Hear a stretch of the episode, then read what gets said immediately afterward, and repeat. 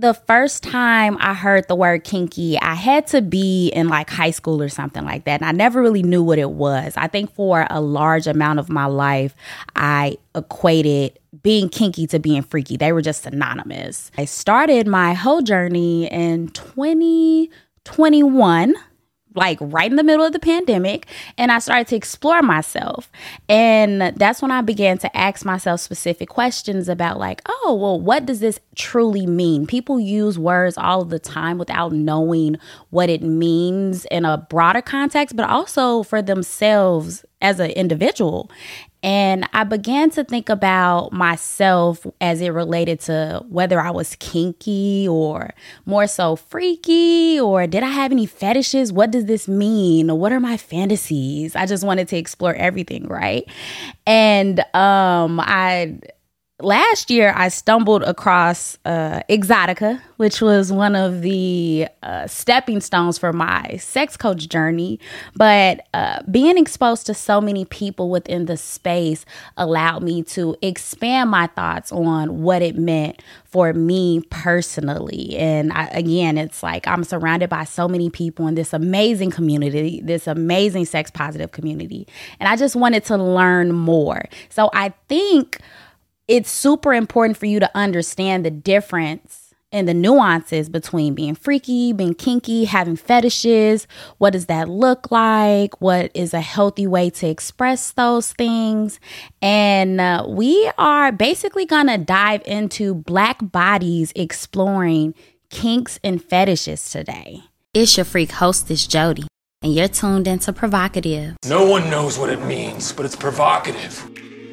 I will marry a nigga off some dick because everything else we can work on. And I've, I have uh, sporadic periods of excessive masturbation. I really like how that just sounded. If I fuck you once and it's good, I'm gonna keep fucking you. Cause I didn't start sucking dick until college. Blew in that man's butthole. that, that shit is wicked. That shit. Is- and I am super, super, super excited to have Jet Setting Jasmine on the show with me today. You you guys can probably hear it in my voice. I am smiling ear to ear because when I tell you guys she inspires me, she truly inspires me. So I'm gonna hand it over to her to introduce herself. Hello, hello. Thank you so much for having me on and thank you for your kind words and thank you for expanding your knowledge and your, you know, your own lived experience in um, in kink and all things sexy and then sharing it with others. Like that's the best that we can do. And i know you're out there inspiring other people to do the same. Oh thank you. Absolutely. Um, tell the people a little bit about yourself for anybody that is unfamiliar with the amazing jet set jasmine oh, thank you. So, um, I am the co-owner of Jet Setting Jasmine Education and full service entertainment, um, specifically sex education and sex entertainment. Also, the co-owner of Royal Fetish Films. Both I own with my partner King Noir. He's my life partner, my business partner, my partner partner, my baby daddy partner. and um, I think it's important to share. We do have a family of four children, and um, raising them in our sex positive household, sex positive parenting household we go around the world speaking about what it's like to be both adult entertainers and parents. Um, and how we use that experience as sex positive adults to raise children that are growing up without shame, um, without the sexual trauma and generational trauma that we have come to know as um, as adults and, and sort of like what our experience has been like shedding those things. Mm-hmm. We also do all kinds of workshops as it relates to BDSM, kink, and um, as well as production safety. I am a licensed clinical therapist. I'm the owner and lead therapist of Blue Pearl Therapy. So yes, I am one of the very few forward facing um, mental health therapists and also porn performers and sex educators. So we do a whole lot. We make films, we make erotica. We're an award winning company. We also take people on amazing retreats um, and do one on ones to large group trainings where we help people explore their fetishes in a safe and healthy environment. y'all heard everything she just said. There's that's that's why I tell you guys she inspires me. Like I'm a mom. I started this Mm. brand um actually back in I want to say it was November 1st of last year. I was in my first published a news article where I talked about how I do I have a 10-year-old right now and we mm-hmm. do talk about age appropriate sexual things because she is, you know, she's at the beginning of puberty and she's beginning to mm-hmm. like boys and I want her to understand that there is no shame. You should not feel like, mm-hmm. oh, I, I can't go talk to my mom about this. I need to go to someone else. Like I'm I'm your person. You should be able to come to talk to me about anything and feel safe in doing so. And you know, even with me com- becoming a sex coach, it was more so not only did I have to figure out what my relationship to sex was and dissect that and you know peel any shame and you know uh belittling thoughts towards me expressing myself in a way that felt freeing and liberating and not binding to anything um, but also so that I can share that with her because I did grow up in a household where, and I'm actually going to start a series about this. I, it's been a thought this week, so y- this is like the first reveal that I'm going to do this. But I'm going to do a series where I talk about. Um, the I want to say the title of the series is going to be "Sex Talks I Wish I Had with My Mom." And it's gonna mm. just kind of i'm gonna go into those things. And i talked about it a lot in season one where i had to kind of dissect this feeling of i don't want to do these things because i don't want to be seen as a hoe but mm-hmm. what I later realized in my life was like, it doesn't matter what you do this way or that way. It's not mm-hmm. about your mm-hmm. actual actions when it comes to being seen as a hoe. It's about what people perceive you to be doing, not what you're actually doing. And Right. once I was able to, you know, do that, I was like, okay, I'm actually going to take this word hoe and I'm going to embrace it. For me, it was such a liberating thing because again, nobody knows what I do. All you know is that I took this word and I branded it and I made it my own. And I do not feel, I don't feel ashamed about this word, right? It's a trigger word. And I feel like when words trigger you, you have to take a internal look. Why are these words triggering you? Why do you feel that this is a bad word? Because it's just a word. And if you know that you the same way words are given power, you can take that power away. It's all energy, right? So whatever energy that someone put into that in that word, how are you going to take that back and reclaim it for yourself? So um again, I talked a lot about this on season 1, um but I don't think I went as deep as I could. So I'm to I'm to explore that. The first thing I want to ask you though is how did you how did you get started? Like, were you already into the kink and fetish kind of industry before meeting your partner? Was it after? Did you guys like kind of explore this together? Is that how you met? Like, let's just, you know, how did how did you get here? Yes. So, um, yes and no. It's kind of interesting that, you know, we don't just wake up and go like, you know, I'm gonna be kinky, you know, Right. like, um, you know, you kind of, you kind of develop your, your own sort of sexual personality as you grow and develop all other aspects of your personality Right. and then you start to learn like oh i'm either i'm different in this way or oh everybody doesn't do that or Mhm. everybody doesn't want to do that or pockets of people get down like this you know so um i i don't think that my journey in terms of learning about um sort of my kink personality is any different than anyone else's i just really took to allowing myself to explore it Mm. um, and got very serious with that in my early 30s, right, probably right at the end of my 20s, just sort of like, you know, I've always had this energy um, about myself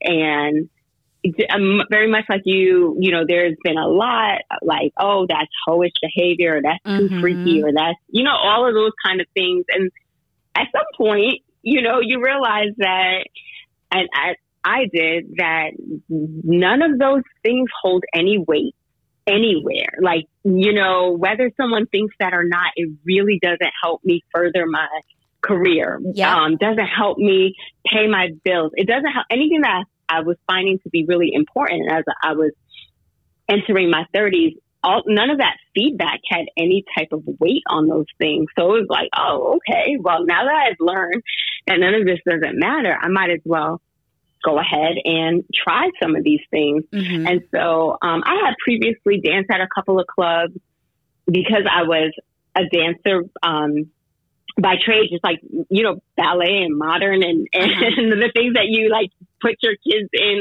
over the course of their school years. Right. I've been doing that already. And then like I wanted to be, I wanted to add my, that sexual kinky personality to it. And there was money involved. So like that's also one of my, that like the intersection between sex and money is also another one of my kinks. So it was like mm-hmm. this, um, dipping and dabbing in these little clubs here and there was like satisfying something for me. And so, you know, I had that experience already and I didn't even understand it as a fetish. I kind of just I experienced that like, oh, that's like like me being on some bad girl shit, you know? Right. And so um, as I started to just allow myself permission to explore all of these different fantasies, I started doing toy parties. I was like, oh, I want to have a toy party. And then I had one and I was like, oh, I could do that. I could do that much better than that person did. Uh-huh. Um, so let me do that. And then, you know, I want to learn pole. Oh, I love pole. I can teach this, you know. And so I started to allow myself to be really a medium between the things that I wanted to explore and my friends. And mm-hmm. so I was like, okay, I want to bring this to all my friends. So let me let me buy this pole and we'll do a pole party. And they'll invite their friends, and they invited their friends, and then their friends were like, "Can you come and do that for me and my friends?" So, you know, it just is it sort of t- took a life of its own, and I did not stop it. And on that way, um, on on the way, my I met my partner. Mm-hmm. Um, we actually met on a podcast, which is why I never turned down a podcast because you never know. that is amazing. It changed my life. Who you're going to meet, who you're going to talk to, um, and and why I I hope that we'll always have our podcast um, because it is it is just so special to us. So I met him on a podcast and interviewing him. He was already in the industry. He was already um, pretty fully engaged uh, in in sex work, and and at the time he was like sort of toying around with it, um, mm-hmm. going back in it, and he was sharing with us the um, he was sharing with us what it's like to be someone that is in sex work and um, some of the challenges and the benefits of having a relationship with someone that is a sex worker. Right. And in this conversation, everything that he was saying about sex work was like it was fine. It was great. No big deal. Like I'm, I'm like, okay, yeah, I can see that.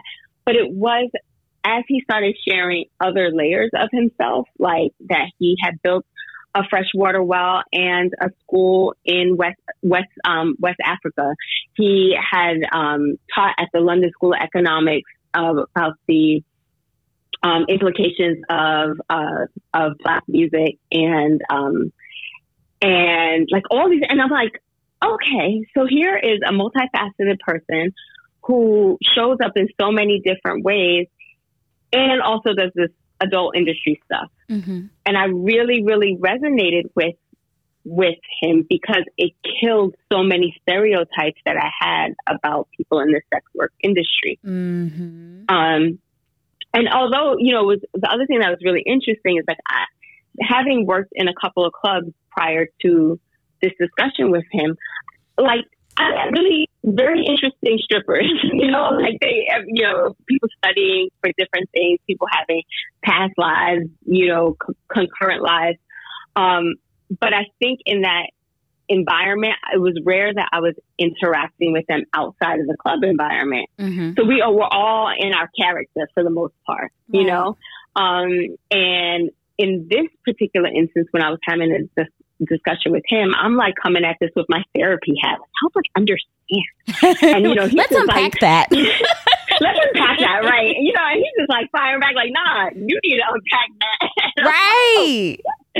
you know, and so I remember at the end feeling that, that there was that conversation, and then there was also a conversation about how sex workers um, tend to have better sexual health than the general population based on um, the openness and honesty uh, around sexual health, the um, higher um, higher rate of testing, and so you know, it's like that part was also very intriguing to me because mm-hmm. what what what it like sort of like lit my light bulb, especially around kink, is I was like, I can try a lot of these different things that I'm interested in in a community that um, I can be open and honest and transparent and mm-hmm. probably have safer sexual experiences with. Mm-hmm. I can have, like, it specifically in porn, I can craft fantasies without having to worry about like going on a date with a person, meeting their parents, mm-hmm. worrying about if we're going to be in a relationship or yeah. not. Like,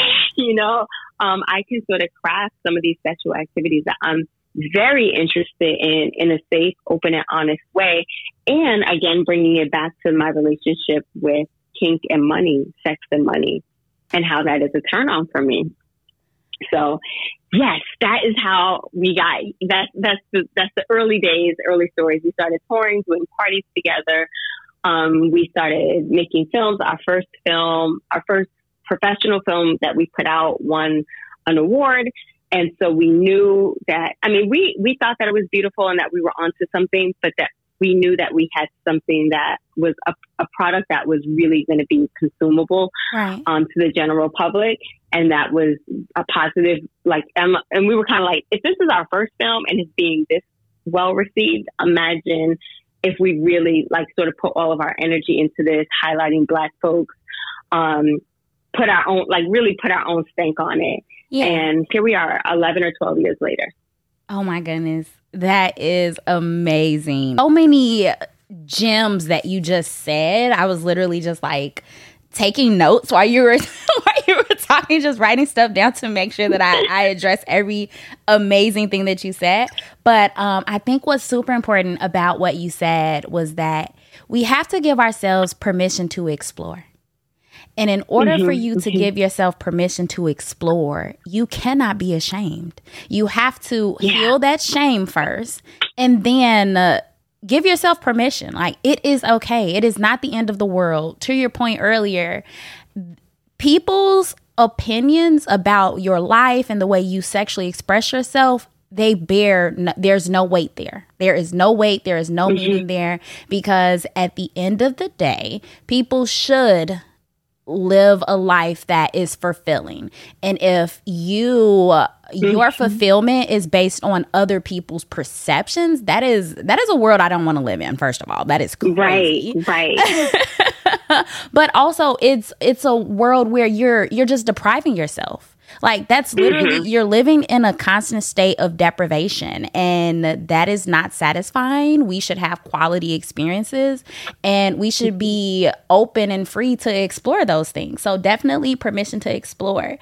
Something else that you said was that you were having your interview with your partner and you guys were talking about sex work as it relates to relationships and how sex workers have better sexual health because of honesty and, you know, openness and frequent t- testing. And I think that's something that is still lacking in our community because we don't want to be honest. We are still very much ashamed of exploring different things and we don't want our partners to judge us. So being in mm-hmm. and being with someone that you're able to be open and honest with uh, is super mm-hmm. important because that's that's where trust comes from, right? I think a lot yeah. of people, if you feel like you have to hide certain parts of yourself from your partner, especially when yeah. it comes to sexual desire, do you truly trust them?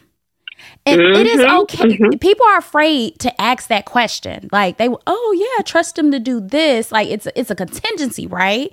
But do you mm-hmm. trust them fully sexually? And I know at least for yeah. me, there have been instances where I have met guys, and within the first couple hours of a conversation, I've been able to establish a sexual trust.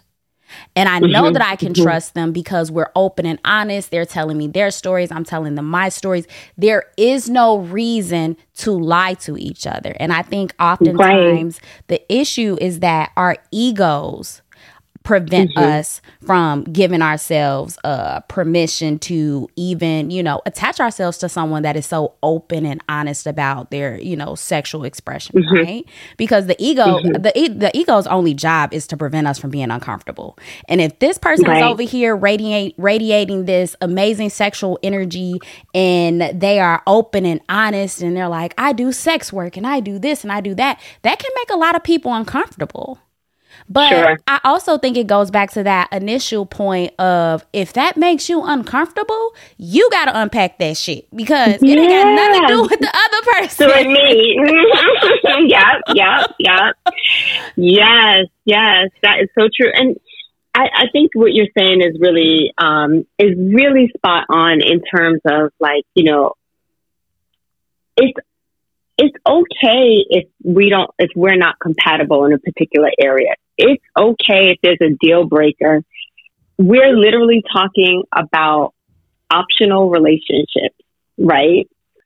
One of the things I think is really, um, really beautiful that I learned as I've gotten further, further along in my journey in, in kink and sex education in general is that oftentimes when we think about like consent, right, we, we sort of like relegate that to specifically when an act of touching each other is going to take place.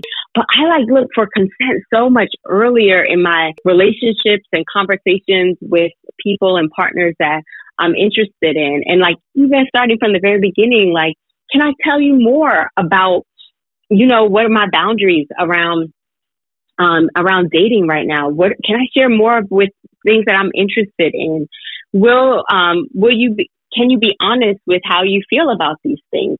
And I think one of the things, well, I think I know one of the many things that have helped with my partner and I having such a sustainable um, and long term relationship that is because we never committed to meeting each other's every single need. And we kind of look at like the sort of like the world is up is is, for us to enjoy um, in so many different ways. Like pleasure is ours. That's a part of our freedom.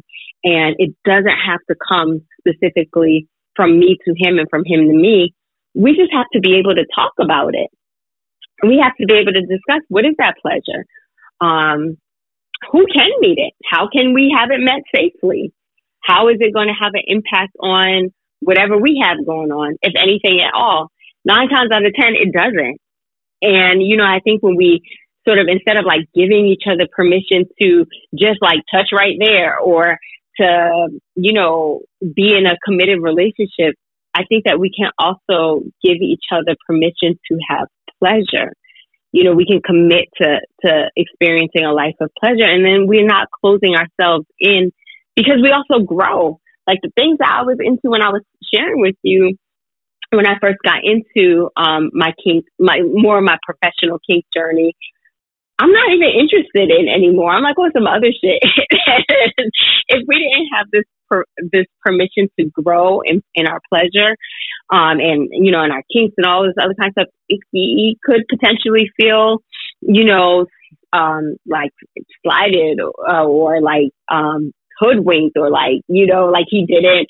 Or and same same for me, like I was misled, and it's like no, that's not it. People change, people grow, and people can change their mind. And I think that's the other piece too is sometimes it does take people a little more to, to open up because maybe they've been hurt when they've opened up before.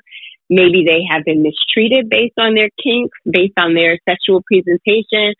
Um, we don't, you know, we don't know all of those things. So I think even if we can, we can be honest with that. Like it takes me a while to warm up about talking about the things that I like you know, and I hope that I can build that trust and that safe space in you. And then, you know, and then as the receiver of that, we open ourselves to, I'm going to always be learning about new things about how this person is. Can I trust myself enough to be a safe spot, a safe spot for that person and be able to say, I can't do that for you, or I'm happy to help you with that, but I'm not going to interfere with your ability to, to experience pleasure. Yes. Oh my God. Like again i am uh, i am just so amazed and so inspired by you two because i think that is something else that is missing when it comes to relationships regardless of whether you you know where you are in your sexual journey when it comes to mm-hmm. being with someone we say oh i want to be your person i want to be your safe space right but then we want to mm-hmm. regulate mm-hmm. their pleasure but we would not mm-hmm. want them to regulate our pleasure. That literally makes zero sense whatsoever. And I think yeah. that that kind of separates the people that um, I refer to myself as hetero flexible. Um, I also refer to myself as, you know, non monogamous. Mm-hmm. And, you know, I just, because here's the thing everything is almost like, well, it depends right it's it's very situational for mm-hmm. me but at the heart of it it's am are we truly being ourselves in the moment right? And um, mm-hmm. i think that's why you know you you run into certain people where they're they say stuff like oh i'm in i'll i'll be up for a threesome but not with my partner. Why Mm-hmm, it's because mm-hmm. of your ego. It has no other like I don't even have like regardless of what answer they give me, it's going to come off as the reason you have a problem with it is because of your ego. If you you want them to exp- to experience pleasure to the extent that you can control it. Yeah. You want to place rules on them so you want to regulate their pleasure, but you would not want that in return. That's not something that you would say like, "Oh yeah, I want to experience regulated pleasure." Like what? Mm-hmm, like that's mm-hmm. you don't go into situations. what is that? Right? right. Like, oh no, that's too much pleasure. I don't want like no, you would not want your partner to say, Oh, you can do this, but no, you can't you have to stop here. You have to stop before it gets good. Like, and I think mm-hmm. that's what a lot of a lot of people don't realize is that their ego is, you know, limiting them to the extent that they could fully experience something. And then I, f- I also feel like you do not know what you truly like until you're you give yourself not only permission to explore, but you also allow yourself to fully experience it right? You if you ha- if there are limitations yes. on it then how do you know that you truly had a good experience? Because you did not experience it to its full potential. Mhm Mm-hmm. The fact that you said, you know, permission to grow in pleasure, I think is so important. We would have had these conversations maybe five years ago. I probably would mm-hmm. not feel the same but because right, right, of right. where I how much I've been able to evolve in the past 2 years in particular as a person mm-hmm. as a sexual being I think very mm-hmm. differently now like if you had asked me would I be mm-hmm. open to a non-monogamous situation 5 years ago I probably would have said no but that also would have been my ego talking but now yes, that yes. I have healed mm-hmm. those parts of my ego that I know were literally like, it's not, no, you don't have an issue with this. What you have an issue with is lies. It has nothing, you exactly. want honesty. You like, and I would rather share a pleasurable experience with my partner. Or even, um, I tell people this like, okay, if your partner is into something, right? And you say mm-hmm. you love them, that that's what you say, right? You say you love them, they are your everything, whatever. Mm-hmm.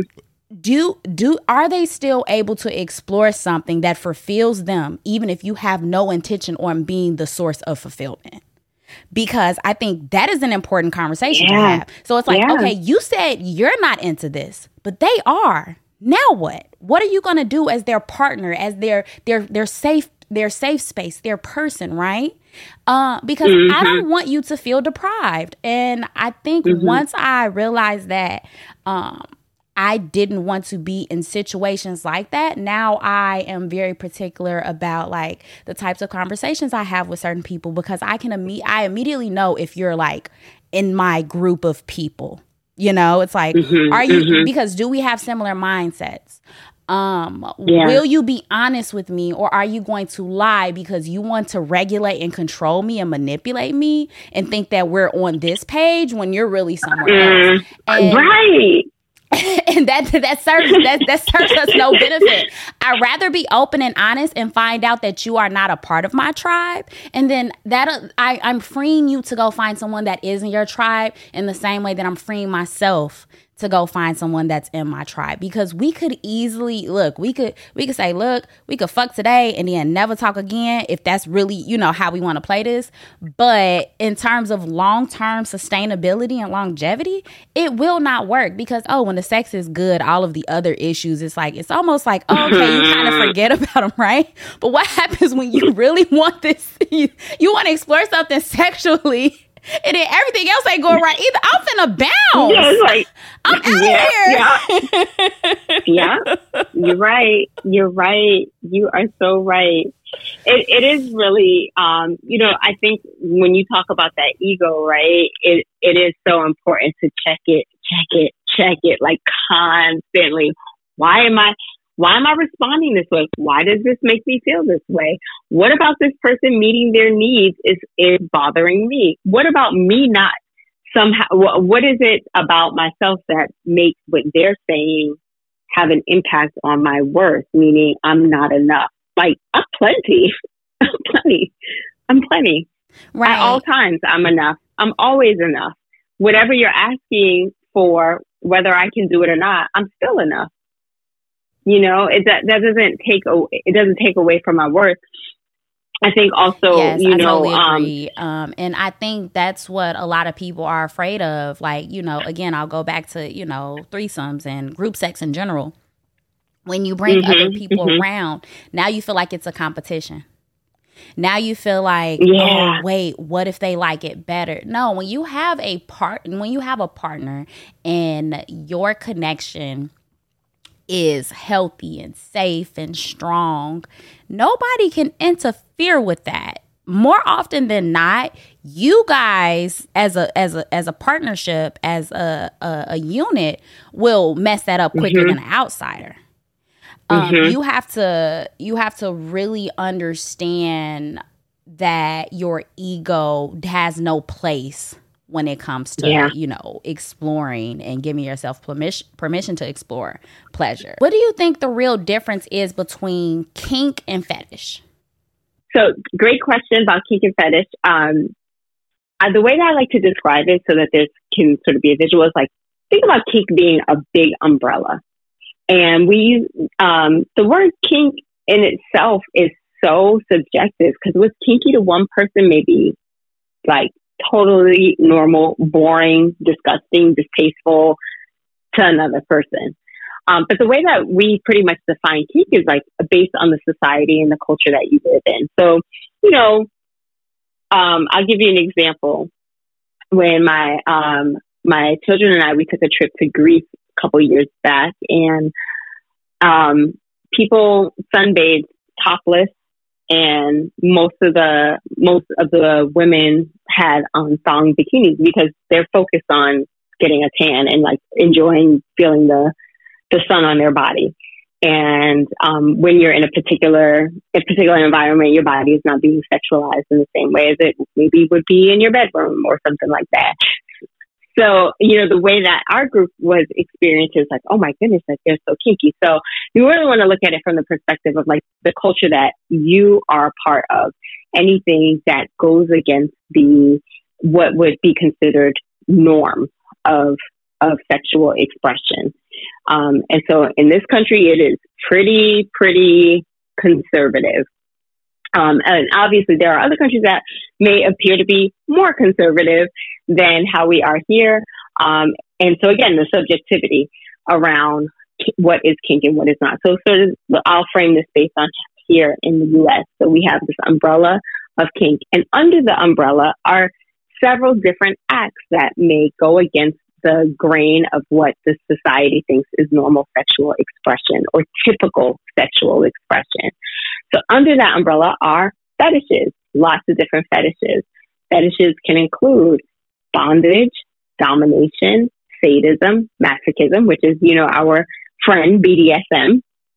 And so that is a, that's actually four fetishes that feed under that kink umbrella.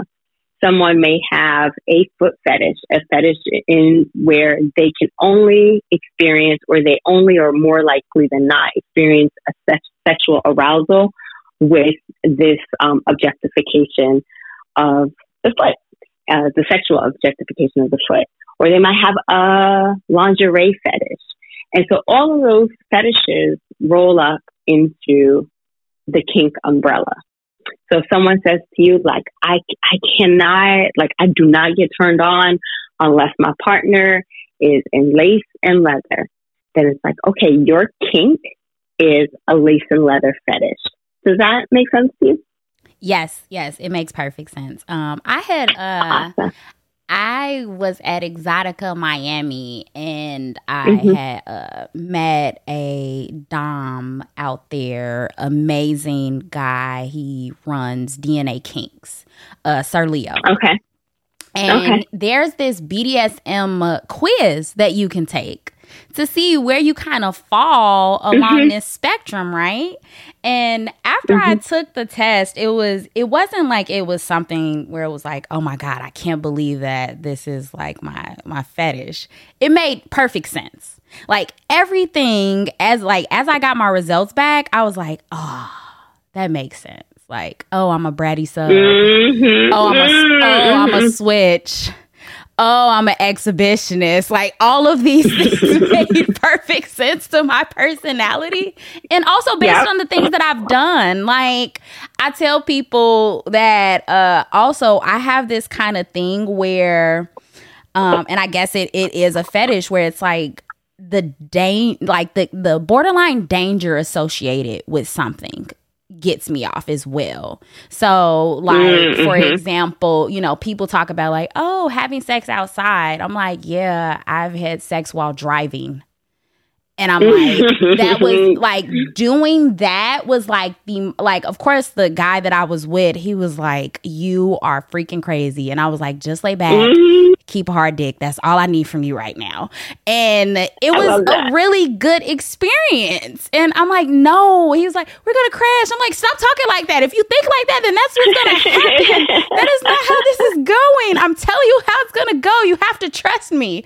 And he did trust me because we were very successful along Lakeshore Drive in Chicago. So it was. I love it. but I know that that's something where it's like, you know, doing something where it's like, oh, oh my God, we're not supposed to be doing this, but I really want to do it. Um, and yeah, I think it's super important. Even I, t- um, I actually after I took the quiz, I sent it to like all of my friends, and I'm like, I want to know how kinky you are. Love it. I want like I want to know what you're into. So now, um, it's funny because we have a joke on like a FC network, which uh, is the uh, home network of PrHOEvocative, and there are multiple uh, okay. podcasts under FC network, of course. But we kind of say like, you know, on a scale of vanilla to Jody, where do you fall? I like that. so I think we all unanimously agreed that I am probably the kinkiest, wildest person on the team. There are some close second and thirds, but I have taken the cake. So that is a title that I wear proudly. And after that, Absolutely. I was like, that's so then literally after that, I'm like, okay, everyone, you guys have to call me the freak hostess. Like, I love it. Yes, yes, yes had like an Instagram photo where you were like uh pumping breast milk and I was like, "Oh my god, that's to be me." like like how do you make breast yes. milk sexy? Like I absolutely love it. And that's the thing too and it's like I don't want to go it. off too much on, on a tangent, but the idea mm-hmm. of pregnancy you get pregnant and then your life mm-hmm. is over. It's like, mm-hmm. it's like, wait, people that are pregnant still want yeah. to have sex. That's how they got there exactly, exactly. Let me let me shed some light on that, and I'll bring us I'll bring us home. So, um, I yes, I wanted to make sure if I was going to go all out with being a forward facing sex worker, a mom, a therapist, you know, all all the things that make me who I am, a black woman, like everything. Um, that I showed all of that, all those aspects, and you know, the the interesting thing has been is like people have been able to identify like, oh shit, like that I didn't know that was hot. Like, oh, okay, and it's okay that it's hot. And there's other people who think and feel like that. And even for me, it's been like I think it's I think it's like a superpower. Like, look what my body can do. Like, you want to see it squirt, you want to see me shake and convulse and all this other stuff. Look at this. I also do this, you know. Um, and it's funny because, like, yes, my, my breast milk is designed specifically to feed, nourish my children, and you know to to help them grow strong. However, and, and not even however, and when I am sexually charged um, or pre-orgasmic and orgasmic, I also release that breast milk. And so it is, you know, it is still a function um, of my body that expresses itself when I am sexual. So I I can make that connection. Um, and then you know, some people are like, "Oh, to sexualize your breast milk," it's like I'm not sexualizing my children, um, or even when I am breastfeeding. No, but the fact that like you know we get chills through our body all like all through the day. You can get a chill over anything when you're scared, when you're excited, when you're cold. But there is something amazing when you get a chill through your body when you're having sex.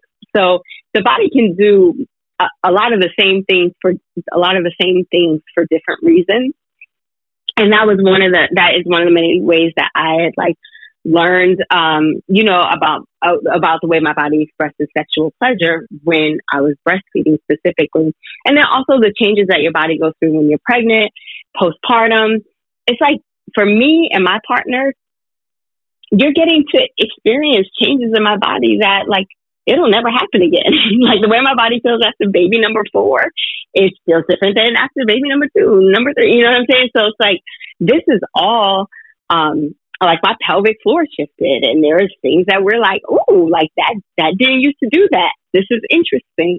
So I, I have been very open to not just relegating the experience around pregnancy and being a mom to only having children and that being the only benefit, although it is a beautiful benefit, is everything in the world to me, but it also means that something within me changed. Therefore, I want to explore at a deeper, um, in a deeper way, including sexually.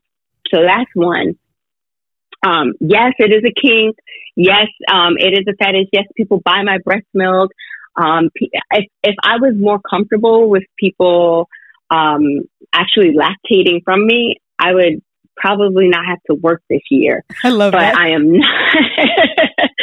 but I'm not because it is like it's almost, the way that I feel is like I don't want anybody um, eating from my like I don't want my kids eating from anybody else's spoon. You know, so I I do keep I do keep that area specifically to myself and, and their and their dad and them. Um, but yeah, that it, it is a huge fetish, and I I love the fact like the desirability. I love attention, especially sexual attention. I think like it makes me feel good. You know, I I, I definitely get my exhibitionist um, off on it, and this is yet another way that I garner a specific type of attention from somebody that's just like I don't get to meet women that are breastfeeding and let me um, see, you know, the, the, lactation or they can, they show the, their body expressing in this particular way. So it's rare. There's not a lot of us, um, you know, that are lactating and in sex work and sharing it. And so uh, the way that people gravitate towards it, it, it gives me sort of a rush of attention. Now, that being said, I just kind of want to bring us back to the title of, of the show and one of the reasons why you invited me here.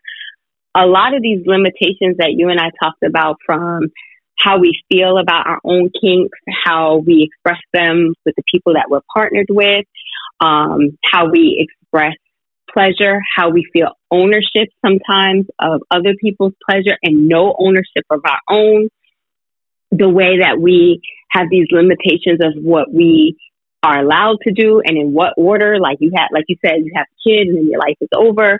Um, you have sex and then you whole, like all these different limitations that have been placed upon us is so tightly ingrained to how society has the society in which we live in um, has determined what is okay for us, specifically for Black folks, um, and our bodies have been a commodity in this, I don't even want to say just this country, honestly, because we live in a colonized world, but our bodies have been someone else's commodity. So permission has always been something that we've had to have oftentimes from someone else with respect to where we go, how we go, how long we stay there, yes. who we with, what we're doing when we're there, how much we're going to make for them while we're there, and everything, our pleasure was never for consideration. Our profit has always been for consideration. Woo! So, you know, and then this has obviously this trickle down and this control trickles down into our school systems, right? So they, you know, policing how how um, specifically girls do this and boys do this, but we can talk about what we can't talk about, what we're taught, what we're not taught, and we're seeing that like in such a crazy new way. Well, not uh, old way coming back um, right now in our schools.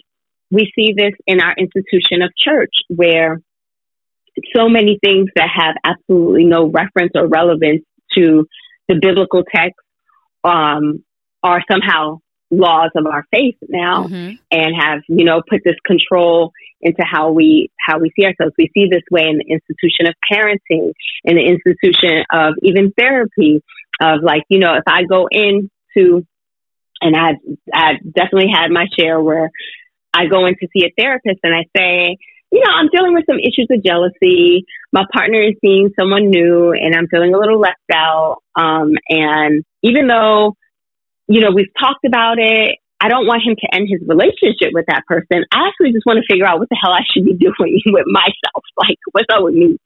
And they're like, well, maybe you should consider monogamy. And I'm like, no, see, you know, that, that's not what I'm asking you. And so again, it is like this, um, constantly in all of these different institutions that we interact with being pushed a particular container that we're supposed to live in so other people can either benefit from us or stomach us, like tolerate us. Um, and so I think it's really important when we are thinking about what it means to explore yourself sexually, to explore your kinks, to explore all these fun fetishes. Um, you know, your range from zero to Jody, like whatever those things are, I think it is so important for us to, to to realize that a lot of our limitations are not our own.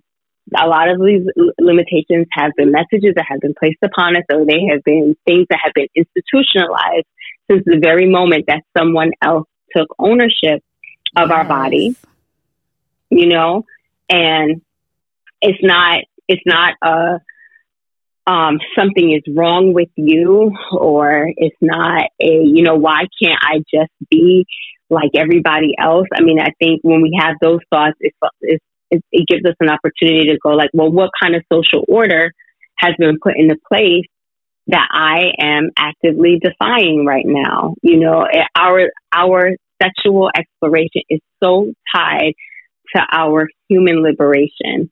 And so I, I can't say enough that when we think about our freedom, um, you know, look, when we're having these conversations about race, that we don't leave off the table our sexual freedom because that has been like literally breeding black bodies. Yes. okay, breeding black bodies. So sex and sexual abuse, sexual assault, sexual mistreatment, sexual sex, human trafficking has been at the core of of our social ex- uh, of our experience for so many decades. I think is so important that when we think about and talk about liberation, that we consider our sexual liberation as a high priority.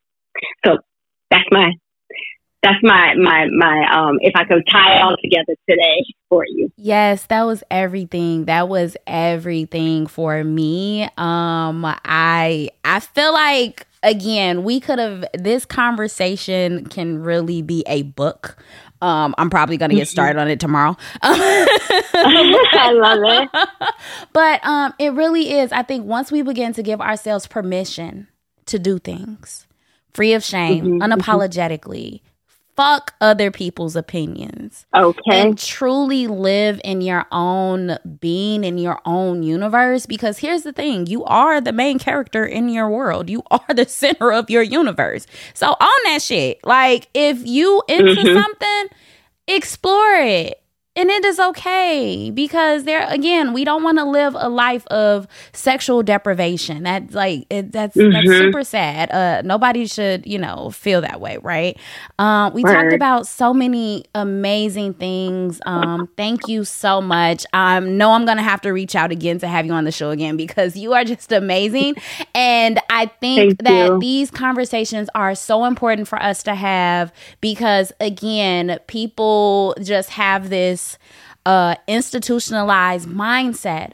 of sex and that it needs to be regulated and all of and you know mm-hmm. we can get into like okay the regulation of women's bodies versus men's bodies and the regulation of black bodies versus non-black bodies but we won't do that here. Um but it's uh, so many so much so much great information in this conversation. I want to say thank you again. Let the people know how they can reach you. I'm also going to put it in the show notes so people will be able to click on uh, the links, but let everyone know mm-hmm. what you mm-hmm. have going on, what you have coming up.